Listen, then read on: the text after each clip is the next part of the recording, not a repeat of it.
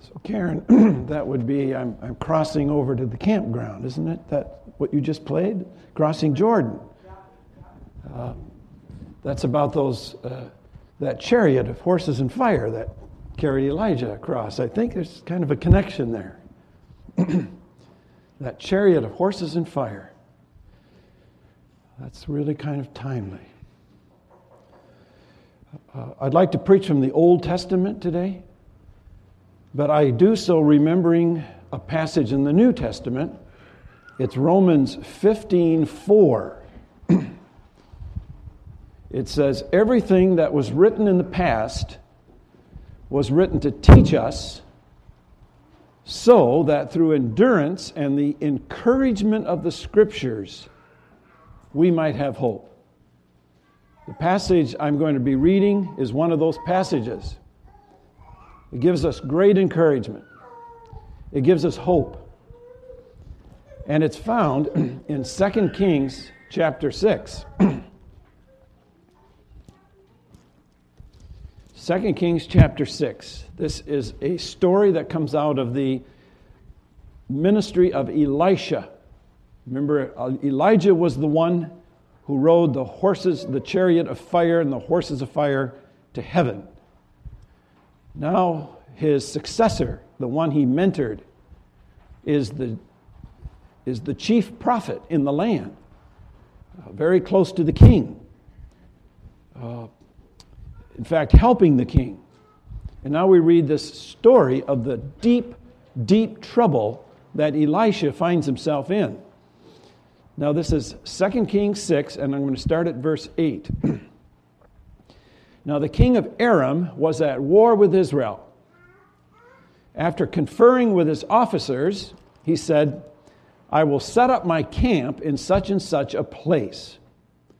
The man of God, that would be Elisha, sent word to the king of Israel Beware of passing that place, because the Arameans are going down there. So the king of Israel checked on the place indicated by the man of God and time and again, Elisha warned the king so that he was on his guard in such places. Well, this enraged the king of Aram. He summoned his officers and demanded of them, Will you not tell me which of us is on the side of the king of Israel? None of us, my lord the king, said one of his officers, but Elisha, the prophet who is in Israel, tells the king of Israel the very words you speak in your bedroom. Go find out where he is, the king ordered, so I can send men and capture him. The report came back. He is in Dothan. So he sent horses and chariots and a strong force there. They went by night and surrounded the city. When the servant of the man of God got up and went out early the next morning, an army with horses and chariots had surrounded the city. Oh, my Lord, what shall we do? The servant asked. Don't be afraid, the prophet answered. Those who are with us are more than those who are with them. And Elisha prayed, O Lord, open his eyes so he may see. Then the Lord opened the servant's eyes, and he looked and saw. That's why that offertory was so interesting. The hills full of horses and chariots of fire all around Elisha. As the enemy came down toward him, Elisha prayed to the Lord, Strike these people with blindness. So he struck them with blindness, as Elisha had asked. Elisha told them, This is not the road, and this is not the city. Follow me. I'll lead you to the man you're looking for. And he led them to Samaria. After they entered the city, Elisha said, Lord, open the eyes of these men so they can see.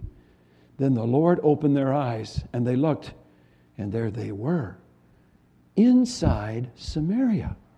When the king of Israel saw them, he asked Elisha, Shall I kill them, my father? Shall I kill them? Do not kill them, he answered. Would you kill men you have captured with your own would you kill men you have captured with your own sword or bow? Set food and water before them so that they may eat and drink and then go back to their own master. So he prepared a great feast for them, and after they had finished eating and drinking, he sent them away, and they returned to their master. So the bands from Aram stopped raiding Israel's territory if you would notice how the passage begins and how the passage ends.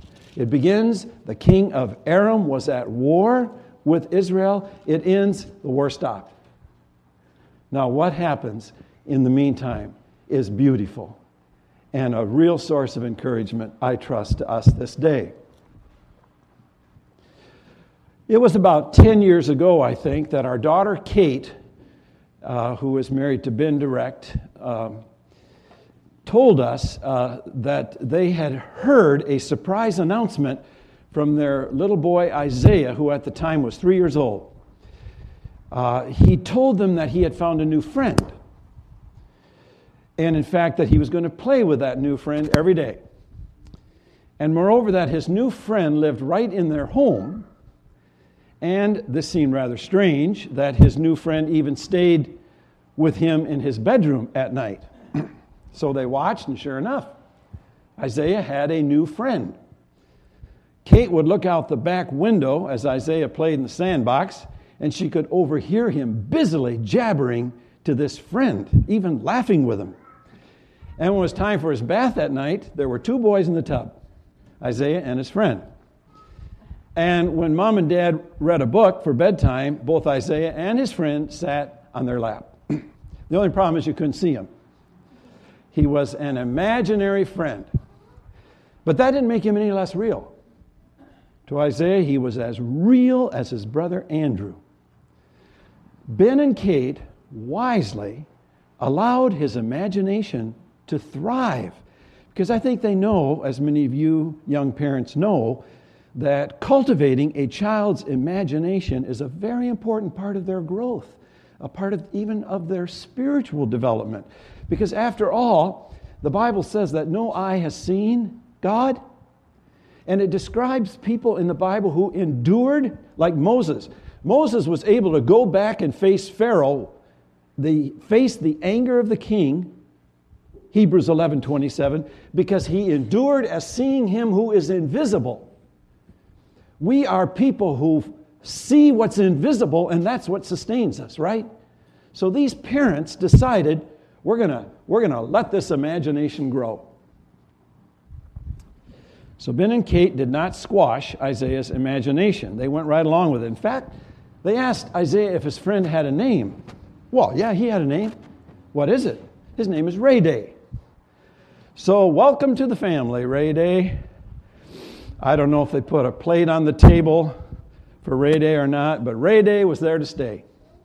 And they made sure to inform us, Grandpa and Grandma, that we were to welcome this new member of their family. So we did. So I played catch in the backyard with Isaiah and Ray. Day. It's a bit of a challenge, you know, throwing a ball to someone who's completely invisible, uh, picking blueberries and putting them in the bucket of someone who's invisible. But it, to this child, it was all perfectly natural. And even more to the point, it was absolutely real. This is not just pretending. Ray Day is real. He sleeps, he plays, he eats, and Grandpa and Grandma must not overlook Ray Day. That's the power of imagination. Uh, we got a break after about six months into this. Uh, ben and Kate got a rabbit, and uh, we asked if rabbit had a name. And uh, I said, yes, yes, yeah, my, the name of my rabbit is Ray Day. Oh, good, what a relief. At last now, Ray Day is confined to a cage. it was quite a moment in our journey. But the power of imagination. Uh, imagination is a gift of God. And may I suggest to you that it's part of, of our faith that we see him who is invisible. We, we see this with our imagination, but we are not imagining anything imaginary. We are seeing something very, very real. And now that brings us to this story today. We have a one man CIA here, Elisha, who uh, is helping the king of Israel by informing him of these enemy movements and he's protecting the king of Israel. How Elisha knew where the king of Aram was, we don't know. How he knew these movements, we don't know. But he knew it, and he was helping the king. Well, the king of Aram realized after a while that he was being thwarted in his attempts to uh, rob and steal and loot and despoil the villages of Israel. And so he became very suspicious. And he asked the, the captains under him, Somebody here is spilling this information. Who's on the king of Israel's side? And then this wondrous response None of us, sir. It's Elisha. He knows you so well. He knows what you do in your bedroom. That is a good CIA operative, I'll tell you. He knows the things you whisper. And then the king of Aram, filled with rage, decides that he's going to eliminate Elisha once for all. And so we have this situation where he dispatches this army of horses and chariots and soldiers to the little town of Dothan. And he surrounds that town. And so we have this utterly lopsided situation. One man being attacked by an entire army. The next morning, his servant gets up, goes outside, and sees, sees this utterly hopeless situation. He panics. He runs inside and he says, Oh, my Lord, what shall we do? What shall we do?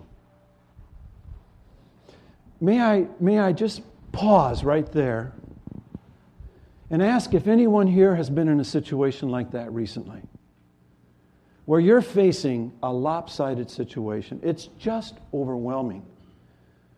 There are circumstances that are so distressing, they keep you awake at night, or perhaps they, bear, they weigh on your heart. Maybe that's something in your family or in your business and you don't know what to do. You're overwhelmed with these circumstances. Just this week, I talked to a person overcome with loneliness, just overcome with it, weeping, ah, feeling utterly alone, feeling there was no light in their world, no, no prospect. It, their world had been just changed so deeply, so irreversibly. Perhaps there's someone like that here today. I would like to I would like for you to hear the words of Elisha, my friend. He looked at his servant and he said to him, Don't be afraid. and here's where the power of imagination comes in. He said, Those who are with us are more than those who are with them. And that had to register with his servant like nonsense. It had to be the same kind of response that the disciples must have felt when the women came and told them, He's not dead, He's alive. It seemed to them like nonsense.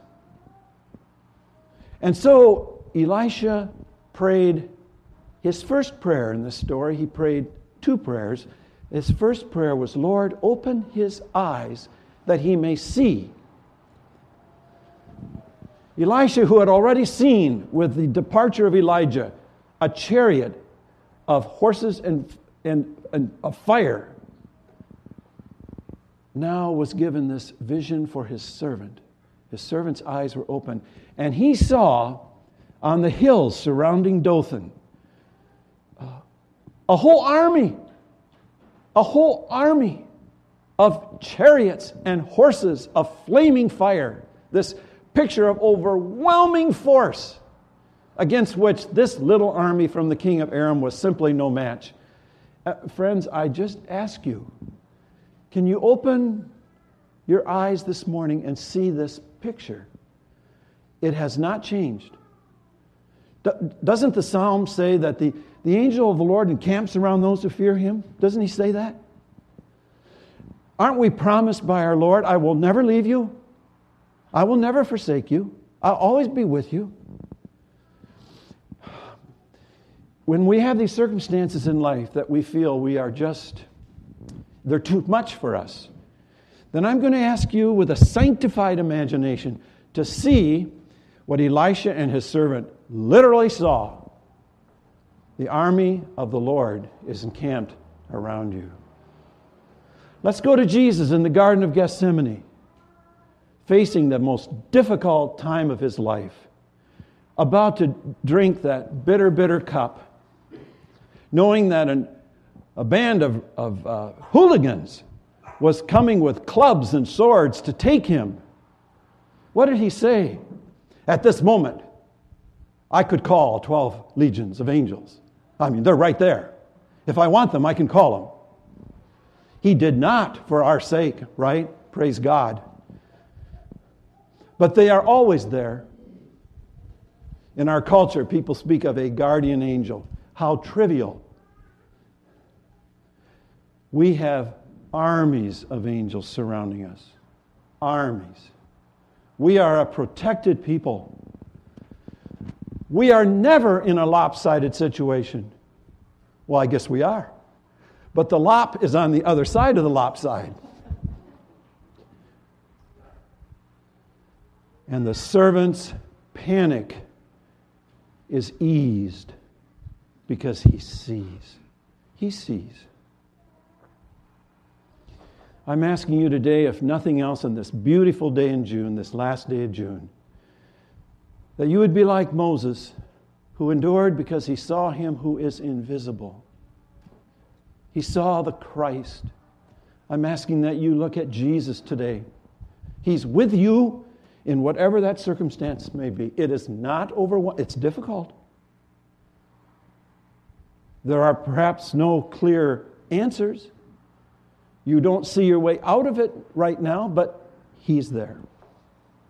So that's the first part of this story. But it's not over because the gospel is so often presented to us in the Old Testament. And this story is going to end up right where we're going to end up this morning at a feast. It's going to end up at a beautiful, beautiful feast.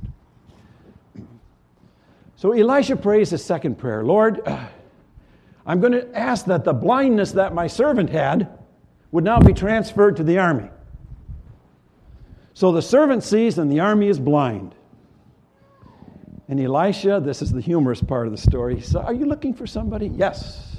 Looking for a man named Elijah. Well, Eli, Elisha says, I could help you with that. Lead you to the man you're looking for. And so he leads them right into the city of Samaria, right into the public square. He puts them right in the presence of the man whom they hate, the king of Israel. He summons the king and shows him this army, this now prisoner army. And then he says, Lord, open their eyes. And these men, now it's their time to panic. They're standing helpless in the presence of the king and his army. This king at this moment is not a godly king. like Pastor Burt was telling us, maybe he went through the religious rituals, but in, the, in this moment of opportunity, the old hatred, the old revenge, the old bitterness at what this king of Aram had been doing to his settlements and his towns and his villages boiled to the surface. Here was his chance to, what do we say? Don't get mad, get even. Here was his chance to get even. And so, with some respect to the prophet, he says, Shall I kill them? Shall I massacre them? These enemies of mine, These people who have done nothing but make my life miserable, here is my chance to settle the score. May I just again pause here and mention how easily this passion rises within us when we have been mistreated and when we carry anger in our spirits and bitterness toward individuals. May I remind us of what we are told in the book of Romans. If your enemy is hungry, you should feed him. If he's thirsty, you should give him something to drink. Or what our Lord told us in the Sermon on the Mount love your enemies, pray for them, do good to them.